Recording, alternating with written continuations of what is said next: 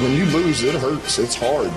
But it's also why winning is so great in this league because it's not easy to do. And when you get them, man, it's special. I'm just, man, I'm proud of those guys. I'm proud of them. This is where Wisconsin gathers to talk sports. Packers, Brewers, Badgers, Bucks. The Wisco Sports Show is on the air. Here's your host, Grant Bills.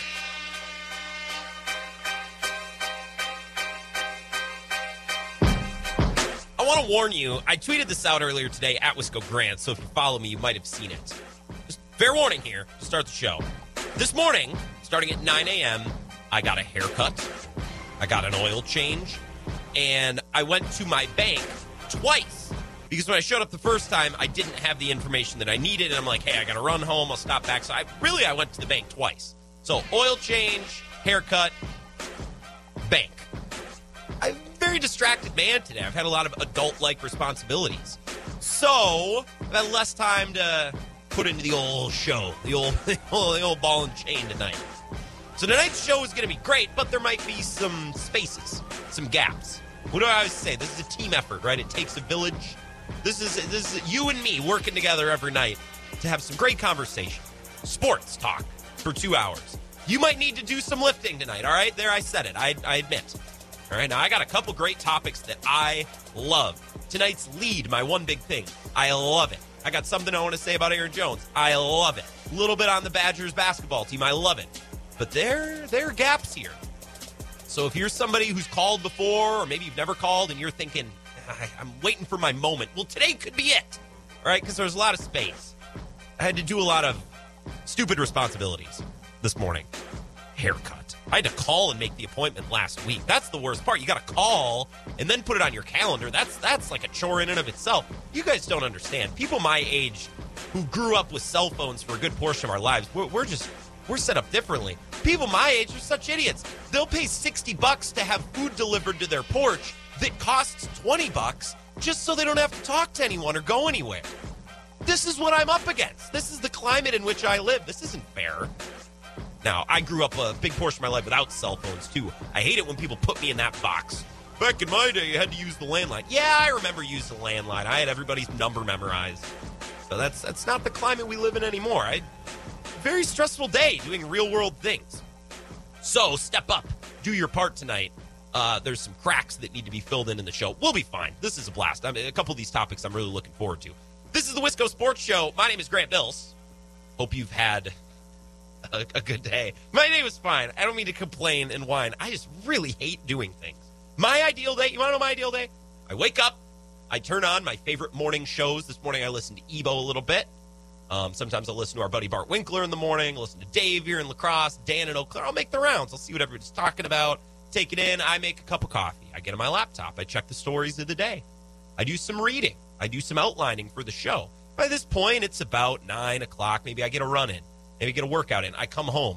I make breakfast, eggs, some protein, some carbs, glass of orange juice. All right. Now back on the laptop. A little bit more work. Now the show is really starting to come together. Now at this point, take a shower, get dressed, head to work, sit down, work on the show more. You know what's not in that rundown of my day? There's no running errands. There's no gro- there's no grocery shopping. There's no go to the chiropractor. I don't like doing things. I had to do a lot of things this morning. So the show it's going to suffer. We'll we'll make it we'll make it through. I'm being dramatic. Hey, text me or call me 608-796-2558. Tweet me at Wisco Grant as well. It's a good way to be a part of the show. Uh, we have a rule on the show: no calls for the first 20 minutes. It's not because I'm anti-caller. I love calls. Love talking to you guys, but kind of want to get the the groundwork laid. I want to get the foundation of the show kind of set up, and then I would be more than happy to talk to you. I'll take calls here in about 15 minutes. Text me anytime, tweet me anytime, but calls gonna wait until about 4:20, and then I'll start taking calls. I promise. Uh, let's let's start this. I've complained enough. We've farted around a lot the last couple of days. Talked about the Vikings and the Bears and the Cardinals and the Pats yesterday. We did a thing on Belichick, and we heard the boys in New England who do sports talk radio that said this about Bill Belichick. That's a sign of a coach that's losing his fastball. Yep. Well, they gave up on him last year, weirdly, because Boston fans were the worst. Um, but he seemed to be back, and we talked about that after Monday Night Football. Pats held on to beat the, the Bills, and they're the number one seed. We talked about that. But I think it's time we get down to brass tacks, back to our roots, and we talk Green Bay Packers. But I don't want to talk about Rodgers' toe, and I don't really want to talk about injuries, and I don't really want to play a Matt LaFleur presser. Although I think we're going to play a little bit of Aaron Rodgers presser later on in the show. I thirst for something deeper, for something better. Okay? And yesterday, I really enjoyed our conversation around Belichick and Mac Jones. Not so much the part of the conversation that was complaining about, you know, these knuckleheads. That's a sign of a coach that's losing his fastball. Not that, although it's fun to complain and it's fun to make fun of people for takes that aged poorly or whatever. But no, I, I want to talk more about the football side of this. And I have another angle that I want to share with you. I was listening to Ryan Russillo's podcast last night, and he had Kevin Clark on, who I just adore. Kevin's fun, he's upbeat, and somehow he knows everything about everything. And they were talking about the Pats and Mac Jones and Kevin Clark, who writes for The Ringer, he's at the Washington Post. Follow him on Twitter. His work is just really, really good. He referenced an article by Doug Kyed. I was like, who is this guy? And I look him up. Okay, well, he works for Pro Football Focus. I never heard of him. And I read a good amount of PFF. Like, we had Eric on last week, Eric Eager. Um, we've had Sam Monson on. I was talking about Mike Renner last night because I was watching The Bachelor. And I was like, yeah, I wonder what Mike Renner. So I was reading his stuff because Mike was on The Bachelor once upon a time. So I found this article by Doug Kyed and it talked about Mac Jones and the Patriots offense and how Mac Jones and the receivers were getting along really well. And I found a few interesting statistics that I want to share with you, and I want to apply to our Packers and our quarterback, Aaron Rodgers. Now, we all know, because we have eyes, that Mac Jones is not some freak athlete, right? If you see the picture of him after the national championship game, he's got a little bit, of, not a gut, but he's not shredded. He's not ripped. He's he's big boned. He's full body. He's just a normal looking dude, really. And he doesn't have a huge, big, strong rocket arm like Josh Allen or Patrick Mahomes or Jamarcus Russell. Right? A strong arm isn't everything. Some of the best quarterbacks like Favre can be really accurate, but also have the big arm. Brett Favre's decision making a little suspect, but that's not what we're talking about. Mac Jones doesn't have this huge, big, strong rocket arm, but he's accurate. And he's accurate in a way that's really interesting to me. Like his accuracy manifests in interesting ways. And this is what I was reading about in an article by Doug Kyed that I heard about from Kevin Clark when he was on Ryan Russillo's podcast, right? This is how this all came together this morning. It was actually while I was getting my oil changed. I was on my laptop and I was reading some of these things. I was waiting for my car to be done. Get a load of some of these statistics. Patriots wide receivers have a league low drop rate of 3.3%. That's New England's lowest ever, and it's the third lowest percentage since Pro Football Focus has been tracking this data. So for as long as they've been following drops and counting drops, there have only been two other teams in that era that have had a lower drop rate than the current New England Patriots. And the Patriots, even with Brady, and even in years where they had really good wide receivers, they've never had a drop rate as low as they do now 3.3%. Interesting. Throwing to Jakobi Meyers and Kendrick Bourne and Nelson Agholor and N'Keal Harry, who most people think is a bust. And I think they're tweaking and finding ways to use him, but it's not like they have the Vikings wide receivers or the Buccaneers wide receivers or the 2011 Packers when they had Jones and Nelson and Jennings and Driver and Finley and Cobb, right? Their wide receivers are fine. And yet they're catching everything. Mac Jones is second in the entire NFL the rookie, Mac Jones, the guy who threw three passes and looks like an average Joe. Second in the NFL in drop rate behind Kyler Murray.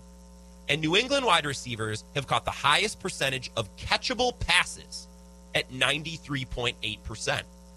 So basically, we all knew Mac Jones is accurate, but it's manifesting in an interesting way. These statistics explain how Mac Jones has touch, and he makes it easy on his wide receivers to make the play. And he takes the easy throws because the easy throws are the ones where you can use touch and you can put it right in their hands, right? He's doing the simple things well, and it's manifesting in really efficient football where plays that are there to be made, they're made, right? Now, this is not the Patriots sports show. I want to bring this to the Packers. I want to expand this conversation past just drop rate and catchable balls and think about this on a macro level, okay? I want to think about how many plays throughout the course of a game offensively that are successful right? Where you're sitting at home and there's a play and you're like, all right, good, good, good. That's good. On to the next. That's a, hey, good. Doesn't mean it's a touchdown. Doesn't mean it's a huge play, but think of how many plays throughout a game on offense are successful, right? Meaning there's some sort of positive result. Because I correlate that with this. When the Patriots are catching catchable passes at a rate of 93.8%, that means their offense is easy to execute. Means it's setting up easy throws, makeable throws for the quarterback, and it's putting wide receivers in positions to make the play, right? Successful, right? Think of how many plays throughout the game are successful where you're sitting at home and thinking, okay. Or the inverse. Think about the plays where you're sitting there and you go, ah, and you lean back, right? And you just wave at the TV. It's like, what the hell was that? What, what, what was that? What, what kind of play call was that? Right? And that's the inverse of this successful plays versus plays that never really had a chance. How many times throughout the game does Aaron Rodgers and this Packers offense turn a first and 10 into a second and four? Right? Because the deep shot wasn't there. All right, we'll take six yards and on to the next play. That's a positive result. That's what I'm talking about, okay? Or checking it down for four yards on third and two instead of going for the shot play touchdown, right? That's a positive result. That's a successful play. Mac Jones gives his offense a chance at a positive result nearly every play. There's no wasted plays. And Monday's game, again, is not the game from which to draw these big sweeping conclusions because it was so weird. The wind and Mac Jones only threw three times, right?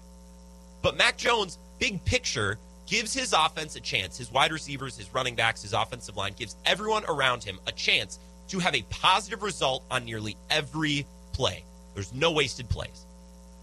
To compare this to Green Bay and the Packers, when Rodgers bottomed out statistically in 2018, his throwaway rate was nuts. And I think I've referenced this from time to time the last couple of years because it's an important number and it's important measuring stick to keep in your mind. When Aaron Rodgers was bad relative to him, when he was an average quarterback, and everyone thought that he might be on the decline, and then the Packers draft a quarterback because they think he's still on the decline, right? When he was at his worst, which I say in air quotes because his worst was fine, better than some quarterbacks in the league. When he was at his worst in 2018, he threw away 59 passes in total, most in the league. Think of how many wasted plays that is. Plays that never had a chance, plays that didn't have a positive result. Think of how many second and tens and third and tens. That makes life hard. That makes offense hard. When you're always wasting plays and you're like, on to the next, on to the next, on to the next. Well, no, sometimes it's important to pick up four or five yards on first down and have a positive result.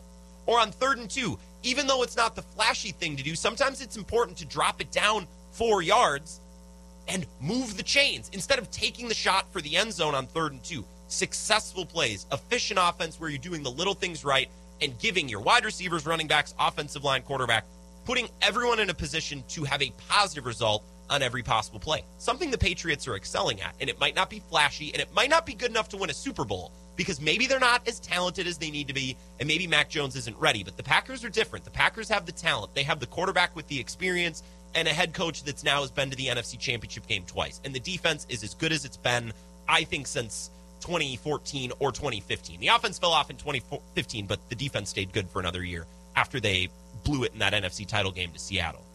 Right? Think of how many second and tens and third and tens and long down and distances the Packers found themselves in in 2018 when Rodgers is throwing the ball away a ton. Look, you want to know why so many teams are going for it on fourth down? Don't make this about the analytics. Well, the analytics say to. No, forget the analytics. We talked about this the other day. Don't obsess and try to make everything analytics. Just think about this common sense. Offensive coaches started to realize something. It's really hard for defenses to prevent an offense from picking up 10 yards over the course of four plays. All right? Offensive coaches realized, oh, damn, we only have to go 10 yards? It's already hard enough to play defense in this league at this moment with the way that the rules are set up and the way that everything's designed. It's all offense. It's hard enough to get off the field on three plays. Well, what if we start taking advantage of the fourth? Defenses are really up against it. It's really hard for defenses over the course of four plays to get off the field. Now, if you mix an incomplete pass in there or a throwaway or a run that isn't successful and only picks up one or, or, or zero yards. Well, now it's third and 10, okay? And now the defense only needs to defend for one play.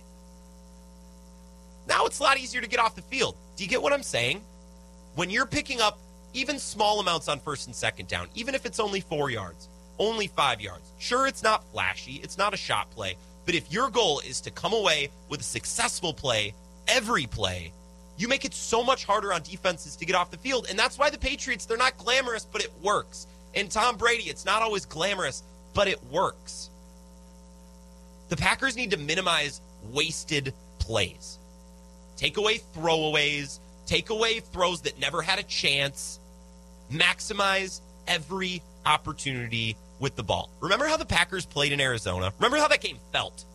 I remember really early on, I was at the Barrel Inn on the south side of La Crosse. We were having burgers. I'll never forget this. And, and it's on the TV.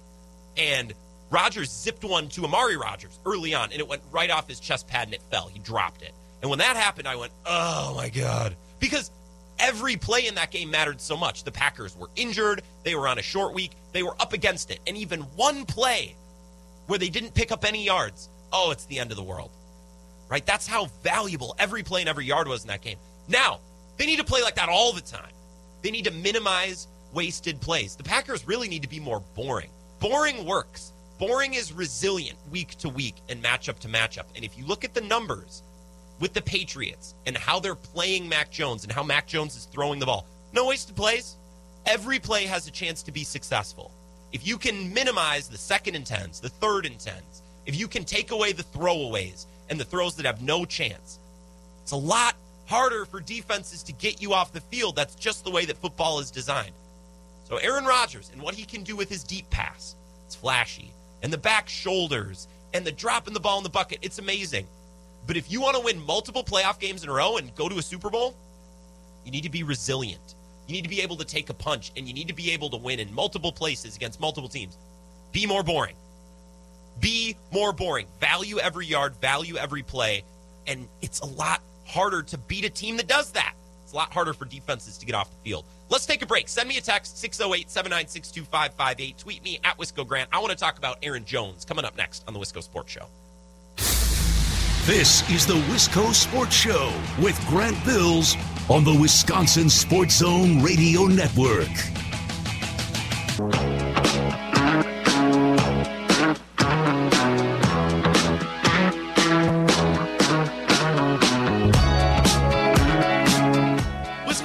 Show. My name is Grant Bills. Hope you're having a swell, swell day. 608 796 2558 is the talk and text line. My lead today, thing that's been weighing on me, Packers might need to be a little more boring on offense. Right? Cut cut the fancy stuff out. Cut the down the field stuff out. Minimize wasted plays and be a little bit more boring because boring works. Doesn't mean you don't throw the ball. No, no, no, no. Still throw the ball. Throwing is the more efficient way to run offense in the modern NFL. But be less flashy. Just be easy. Do what defenses will allow you to do and it's a lot harder for defenses to get you off the field that way. Uh, a couple of things here. Nate texts in regarding the stat I shared from 2018 when Aaron Rodgers and the Packers offense kind of bottomed out. He was his worst version since he came into the league. He was really inefficient. I said Aaron Rodgers that season had a total of how many was it? 59 throwaways. And Nate texts in and makes a really good point. He says, I'd be interested to see what the average number of plays per game was in 2018 probably less than 59, which means we basically lined up and spiked the ball for an entire game on offense, if that makes sense. Nate, I'm not going to lie. I, off the top of my head, had no point of reference for how many plays were run per game in 2018. I looked up one, and that's all I had time to find. The Packers against the Vikings in a game that they lost 24 to 17, and they fell to 4 6 and 1 on this game. Uh, they ran 51 plays. So you're, you're right. I think 59 plays is about a game worth of plays where they just wasted them, threw the ball away, never had a chance. It's really hard to run efficient offense that way. So you're right, and thank you for the text, Nate. Mike is in downtown Madison. Mike, what's going on? Welcome. Hey, how are you, man? I'm doing good. I've had an interesting, busy day, but I'm doing good. Good, good to hear it. Yeah, um, I think that stat you said Nate texted that in. That's a that's a really interesting um, take on that. Yeah. Um, I, I think I think you're right though. I think uh, what are the teams? Uh, we talked about it yesterday. What are the teams being successful? Boring, running the football, taking the checkdowns. It's it's it, it breeds success in this cold weather. Um, on, on that note, uh, Jaire Alexander Yeah. practiced today. Yes. Um, he's on, so he's on the 21 day uh, window right now, um, and that's looking good because I think he's he could very well come back for some uh, regular season games and then maybe be uh, 100% healthy for the playoffs. You just need Um, guys like that. They they might not get all three, Bakhtiari, Za'Darius Smith, and Jaire, but if they could get one or two, like I'm trying to keep my expectations low. If they can get Jaire back, that's such a makes such a huge difference. Huge. And so the question I kind of want to pose to you, um, when he does come back, um, where do you where do you play Stokes?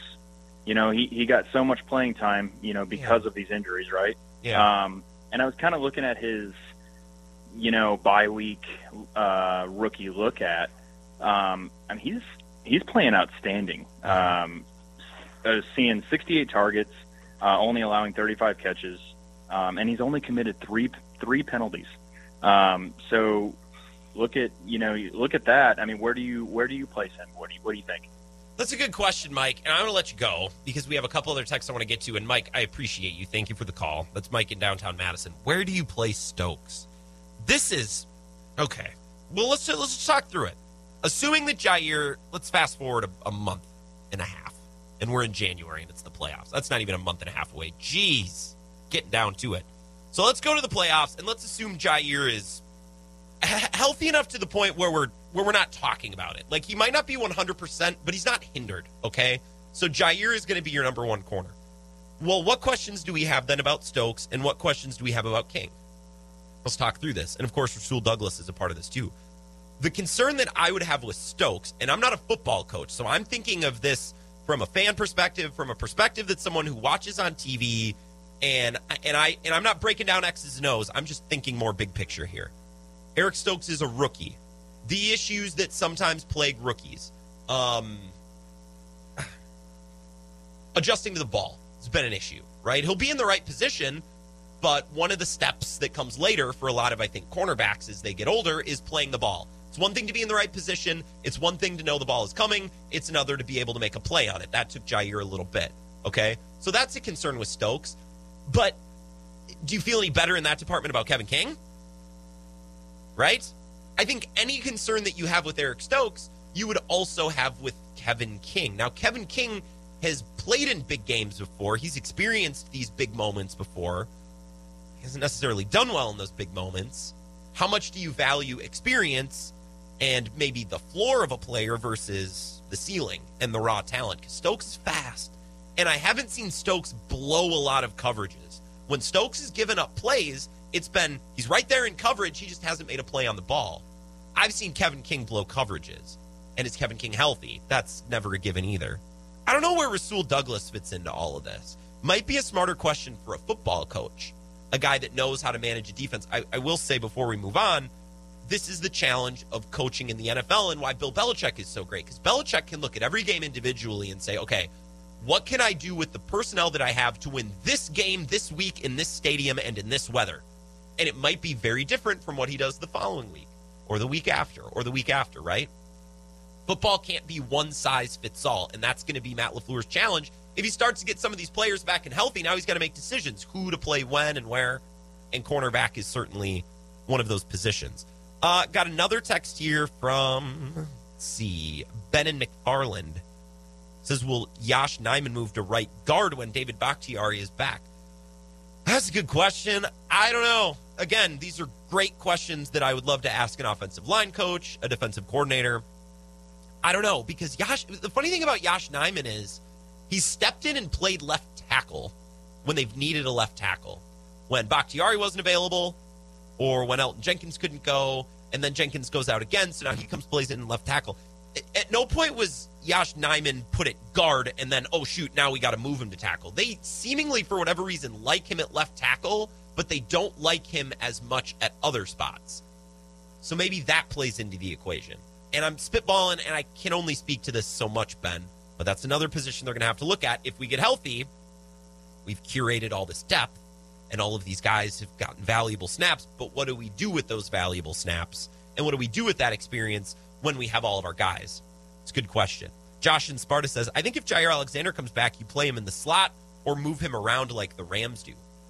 That's, man, isn't it interesting? because the Rams have said, well, we want Jalen Ramsey around the ball as much as possible. We want him in a position to make plays and make tackles and force fumbles and maybe blitz the quarterback if need be, instead of just putting him on the boundary and saying, we're going to take away your best wide receiver, right? We're just going to blanket him, take him away. You don't get him. And I think the game plan, Josh, could be different. Again, different game plan, different opponent. Let's say the Packers are playing the Washington football team. The Washington football team has Terry McLaurin, who's really, really good. And after Terry McLaurin, there's a big drop off. Maybe in that game, you see Jaire match up against McLaurin, try to take him out of the game, and that's just his role for the game. Whereas if they play the Buccaneers, they have Evans, they have Godwin, they have Brate, Antonio Brown, Tyler Johnson, Scotty Miller. I, I don't know that taking one of those guys out of the equation really helps you that much. So maybe in that game, they just put Jaire in the slot and they say, hey, roam around, uh, mix it up, be around the ball, and just try to make plays. I think where Jaire Alexander plays is probably one contingent on his health, but also contingent on who they're playing, when they're playing, the depth of that team, the weapons that they have. It's all very matchup dependent. I don't know, but this is probably something the Packers coaches are starting to think about. Like, all right, how are we going to bring him back into the mix? When he's healthy enough to go, how are we going to use him, et cetera, et cetera? Good questions. Wow. Wow. I said this morning that I was busy and I had less time to play in the show. And look at everybody stepping up. Mike in downtown Madison and Josh and Nate and Ben. Appreciate y'all. Let's take a break. I want to talk about the NFC, some teams that are around the Packers and how I think they match up and maybe how these next five weeks kind of play out. We're really coming up on it towards the end of the season. I thought there was a month and a half left. Listen to me. I'm all turned around. Also, talk about the AFC a little bit because I think the way that the playoff picture is shaping up in the NFC versus the AFC, it's almost like they're inverses of each other. And I want to talk about that because that's interesting. I like interesting. More of the Wisco Sports Show coming up next. This is the Wisco Sports Show with Grant Bills on the Wisconsin Sports Zone Radio Network.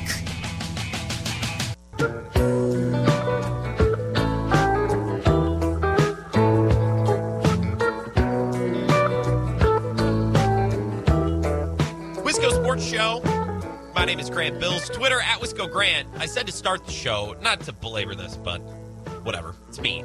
Uh, this morning, I got a haircut, got an oil change, went to the bank. Very exhausting. I hate doing things. And I know I sound like I'm whining, but you, you guys, you don't get it. Mad Mike texts in. He says, Grant, wait till you get married and have children, and all your complaints will turn into leisure activities. You know, when I. It's funny you say that. Because when I was getting my car's oil change today, I was at the dealership, and they have a nice lobby, and they always have coffee, and I just like sitting in there. And I'll bring my laptop and my headphones. And today I started thinking, like, you know what? I you tell me I get to sit here for 45 minutes and no one gets to talk to me.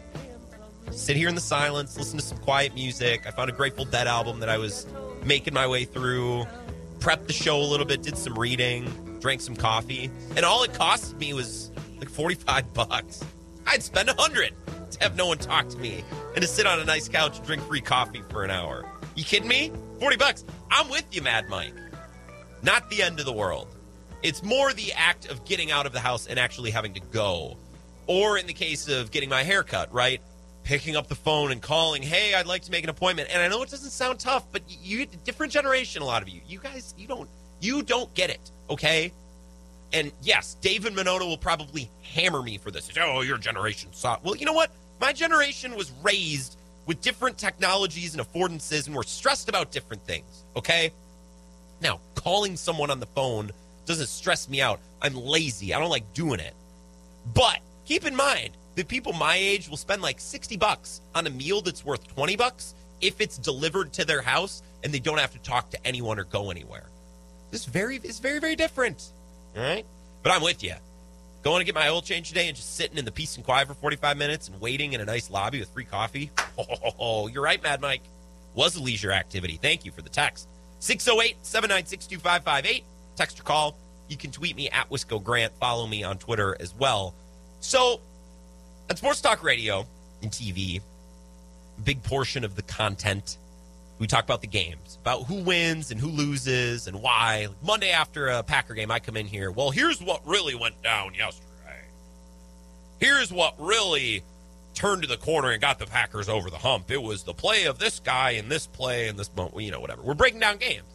And then there's some other topics, the classics, the greatest hits, right? MVP debate, arguing about which team is overrated or underrated. You could do the uh, buy or sell, that whole deal, to College football might be the best example of sports talk that's not really centered around games So I think Georgia should be number one. Well, you're wrong. It should be Michigan, and here's why. And you argue about the politics of college football. And yeah, you might mention the games, but the games aren't the crux of it. So not every sports talk topic is directly related to games. One debate that I love, and it's one in the NBA, is about the East and the West. And it's been really fun for the last decade because for a majority of the last 10 years, the West has been much better, much deeper, and then the East has LeBron. So it's like top heavy LeBron's team, his super team, versus a handful of really good teams in the West. And then for four years, to be fair to both conferences, it became about the Warriors and the Cavs, and then any challenger was just, you know, kind of interesting. The Rockets were one, the Thunder before KD left were one, but but that was really it. It was just the Warriors and the Cavs, and then there was everybody else. I think we could have a similar conversation, East West, centered around the NFL right now, AFC versus NFC. These two conferences are basically inversions of each other. They're backwards.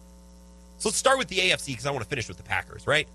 The AFC is thick. There's good football teams in the AFC that are going to miss out on the playoffs. I said good, not great.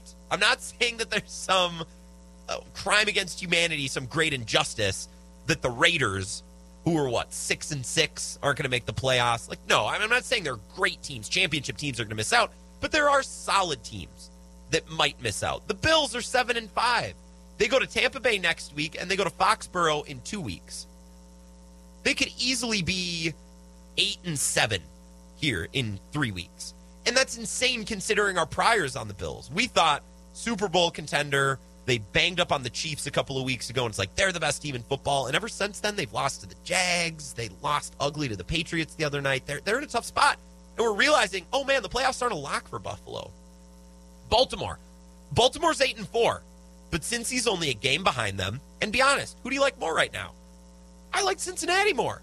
Better weapons. Their defense is plucky. Not as good as Baltimore, but Baltimore's beat up. And Lamar Jackson isn't playing that well. I think of Baltimore very similarly to Tennessee. They're a good team, but the injuries have just reached a point where it's difficult to overcome. The only difference is Baltimore plays in the AFC North, where you have the Steelers that aren't a mess, the Browns that aren't a mess, and uh, Cincy, which is pretty good. And Tennessee plays in a division with the Jags and the Texans. Yeah, they deal with the Colts, but that's two games a year, right? Steelers, Colts, Raiders, all on the outside looking in. Those are solid teams. I won't lose an ounce of sleep if those teams don't make it in. I still hate the seven seed, by the way. You, you could have four or five different seven seeds, then that's a problem. If if your playoff system is set up in a way where one team doesn't clearly distinguish themselves among the rest, then I don't really love it. Then it's just messy. And I know I'm a diehard NBA fan, and the eight seed might as well just be a like it's a throwaway. But the NBA is different, right? The NFL is different in the way that it's set up right? When the playoffs start, I want all of those teams capable of winning a championship, at least in the majority of years. And I don't think, I mean, right now, the bottom couple of seeds in the AFC, Buffalo and Cincy, but Pittsburgh can't win. What if they sneak in? Or Vegas, they're six and six. What if they sneak in? Or Cleveland, six and six as well. Denver's six and six. You imagine all these teams have the same record. I, I heard a theory the other night. I don't remember where I heard it from. I was listening to a podcast where someone theorized that record just isn't as important to some of those middle teams because now there's only one first round buy. So if you're out of reach of that first round buy, let's say you're uh, what team's a good example? Let's say you're Buffalo or Cincy. Maybe the the NFC is probably a better example. If you're in the NFC and you're the Rams at eight and four, or the Cowboys or eight and four, seeding isn't really as important to those teams because the number one seed isn't within reach. They're not getting the one. So what's the point? Because that second option, that second buy, isn't available to grab. So what? What the heck? And I think that's why you have a logjam between three and seven, or in the AFC, three and twelve. I mean, even Miami's six and seven. They're not out of it. They might as well be out of it, but they're not out of it. Unlike the AFC, the NFC, there's going to be bad teams that make it in. The Washington football team isn't the final seed in the playoffs right now. They're the six. They'd come to Lambeau in the first round if the playoffs started today. They're six and six. The San Francisco 49ers are six and six. They're the seven seed as we speak right now. And while they beat the Rams as a gift to America, right, they got swept by Seattle. And I get that sometimes good teams get swept. We saw the Buccaneers get swept by the Saints last year. They probably should have lost to them in the playoffs if Drew Brees wasn't 45 years old and they had some bad luck and, you know, typical Brady playoff game things. But San Fran's not a world beater. Football team's not a world beater. Minnesota isn't even the first team out of the picture. They're behind Philly. Now, Philly has a bye this week. They have an extra win, so that could balance out if the Vikings win this weekend. But the fact that not only is Minnesota not in the playoff picture at six and seven, but they're not even at eight. They're at nine. There are some bad teams at the bottom of the NFC playoff picture. Bad. Again, this is why the seven seed is a bad idea because you're allowing a team like Minnesota or Washington to say, hey, we did it. We made it in the playoffs. And smart teams will look past that. Smart teams will say, you know what, we made it in, but it's not good enough. And kudos to the Bears. The Bears do a lot of things really, really poorly. But one thing they got right in the last year, they made the playoffs with Mitch Trubisky last year. They got in as that last seed and said, yeah, look, I know we made the playoffs, but this dog isn't going to hunt. We need to continue to get better. Whereas I think some teams, maybe like the Vikings or maybe the Washington football team, will convince themselves, okay, we, we stuck into the playoffs. Let's run it back next year. Let's sign Patrick Peterson or let's bring in Ryan Fitzpatrick and let's run it back. No, no, no, no, no, no. The measuring stick for success is not the seventh seed in the playoff picture. And I like Taylor Heinicke. I don't know if he's their guy. It'd be really cool if he is.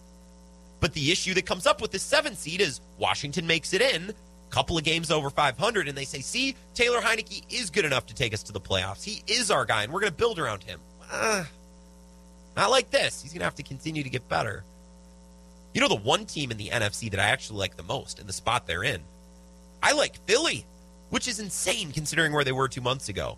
But Philly is doing what a team at their level should be doing.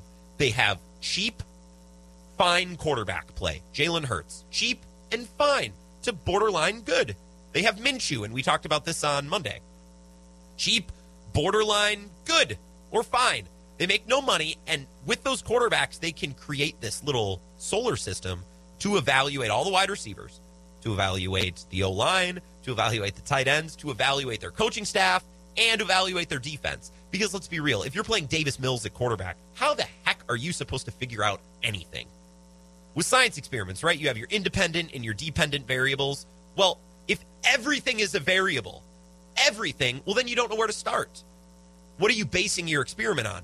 If you can lock in a quarterback, even if they're not great, and even if not their guy of the future, right? If Hurts is just fine and cheap, well, you can evaluate everything else. Or Minshew, who's playing, you can evaluate everything else. And by the way, right now, Philly has three picks in the top 17 if the draft was today because they own Miami's pick and they own the Colts pick. Philly's in a good spot. I like where they are. I like the Packers seating wise, moving away from the draft, moving back into the actual playoff picture. The Packers are currently in the two spot. Arizona's 10 and 2. The Packers are 9 and 3, but the Packers own the tiebreaker. Arizona essentially has to win out if they want to hold on to it. LA, Detroit, Indy, Dallas, Seattle. I don't think they can win five in a row to end of the year. I don't think they're going to go 15 and 2. The Packers looking ahead, two point favorites in Baltimore as of right now, which is where they will be a week from Sunday after the Bears. If they're favored in Baltimore, they'll be favored in all of their remaining games. They have the Browns and the Vikings at home. They'll be favored in those games, and they got to go to Detroit. They'll be favored in that. You play that game on the moon, the Packers are going to be favored, right? I'm not saying the Packers are going to win out, but there's a path. If they can go 14 and 3 and just wait for the Cardinals to lose one game, they're going to be the number one seed. And that's got some pretty good ramifications, especially considering fans are back in stadium. I know Tom Brady blew all of our minds by going on the road and winning all those games. Oh, those games in stadiums that didn't have any fans. That's right. Let's get an update from Mike Clemens. We'll talk about the playoff picture and one player that I've been thinking about a lot the last couple of days as I start to dream about cold weather football and the playoff picture. Spoiler alert, it's not A.J. Dillon, but there's a Packers offensive player that I've had on my mind and I need to see some things from in the next couple of weeks into the playoffs. Let's talk about that coming up next on the Wisco Sports Show. This is the Wisco Sports Show with Grant Bills on the Wisconsin Sports Zone Radio Network. In Green Bay, here's Mike Clemens. The Packers are back at practice after returning from the bye week, getting ready to host the Bears Sunday night. Aaron Rodgers, dealing with a fractured toe, told the McAfee show he flew out to L.A. last week after being examined by specialist Dr. Robert Anderson in Green Bay. I wanted to get a second opinion on my toe. We got an incredible doctor uh, here in Wisconsin, who many people across the country will send you know their their issues to, you know, foot, ankle, toe, whatever. I went out and saw uh, fantastic doctors out there and uh, had some good conversation. Uh, I did get some great information about my foot. There was nothing really uh, revolutionary. The biggest key is rest. You know, the toe is, is improving, and uh, we'll see uh, see how it feels later in the week. With Jordan Love out with COVID, Kurt Benkert will run the offense in practice, and the Packers signed quarterback Danny Etling to run the scout team. Etling was a seventh round pick out of LSU for the Patriots in 2018. He's also spent time with the Falcons, Seahawks, Vikings, and Broncos. Now, with a win against the Bears, the Packers could clinch a playoff spot with a little help from around the league. The Bears, however, are looking to keep their jobs. Head coach Matt Nagy. Right now, our focus inside that locker room right now is beating Green Bay, and you know we're four and eight, and it's not the record that we want.